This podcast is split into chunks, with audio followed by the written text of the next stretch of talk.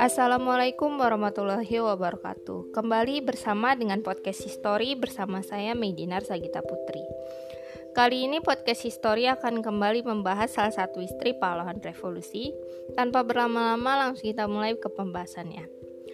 Ibu Supriyati Sugiono, beliau lahir pada 27 Mei 1928. Beliau menikah dengan Bapak Sugiono Mangunioto pada tahun 1953. Nah, Pak Sugiono sendiri lahir di Gunung Kidul pada 12 Agustus 1926.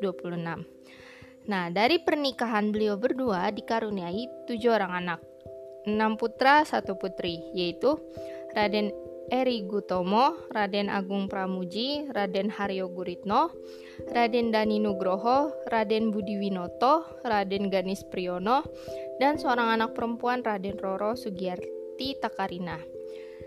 Nah, anak beliau yang terakhir ini lahir setelah ayahnya meninggal atau setelah Pak Sugiono meninggal dan nama Sugiyarti Takarina sendiri diberikan langsung oleh Presiden Soekarno.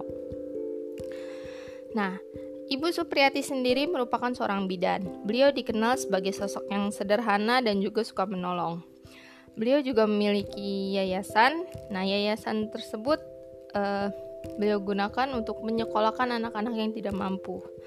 Beliau juga dikenal sebagai sosok pribadi yang semele dan rajin baca kitab suci. Beliau itu uh, sangat religius sekali dan juga sering berpesan pada anak-anaknya untuk tidak mengagungkan kebesaran nama suaminya. Nah, saat kejadian G30 SPKI, beliau tengah mengandung anak perempuan beliau. Nah, beliau juga sempat menerima telepon dari suami beliau yang mengabarkan bahwa Pak Sugiono telah berada di Jogja. Nah, selepas uh, suami beliau wafat, beliau berjuang membesarkan anak-anak beliau sembari berkegiatan sosial. Beliau juga uh, mengikuti apa? Mengikuti organisasi yang khusus mengurus para istri-istri yang telah ditinggal oleh suami-suaminya di kala perang. Itu ada di daerah Yogyakarta. Beliau juga sering mengunjungi Ibu Sudirman untuk bertukar pikiran uh, dan juga mengembangkan organisasi tersebut.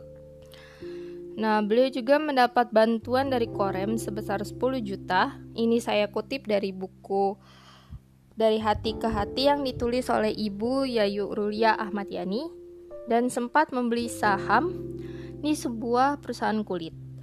Nah, uh, hasil uang Hasilnya, uang dari perputaran saham tersebut digunakan untuk menambah penghasilan keluarga beliau. Nah, beliau juga menjadi kepala keluarga dan mengurus kedua keluarga, baik keluarga Pak Sugiono maupun keluarga beliau. Nah, uh, beliau wafat pada 17 Januari 2017 di usia 89 tahun akibat sakit. Nah, sekian uh, info atau bahasan yang podcast history dapat sampaikan hari ini. Mohon maaf apabila sedikit sekali informasinya. Kalau ada yang mau ditambahkan, silahkan. Dan kalau uh, di YouTube ada teman-teman yang mau tahu, silahkan tulis di kolom komentar. Terima kasih sudah mendengarkan. Semoga bermanfaat. Salam.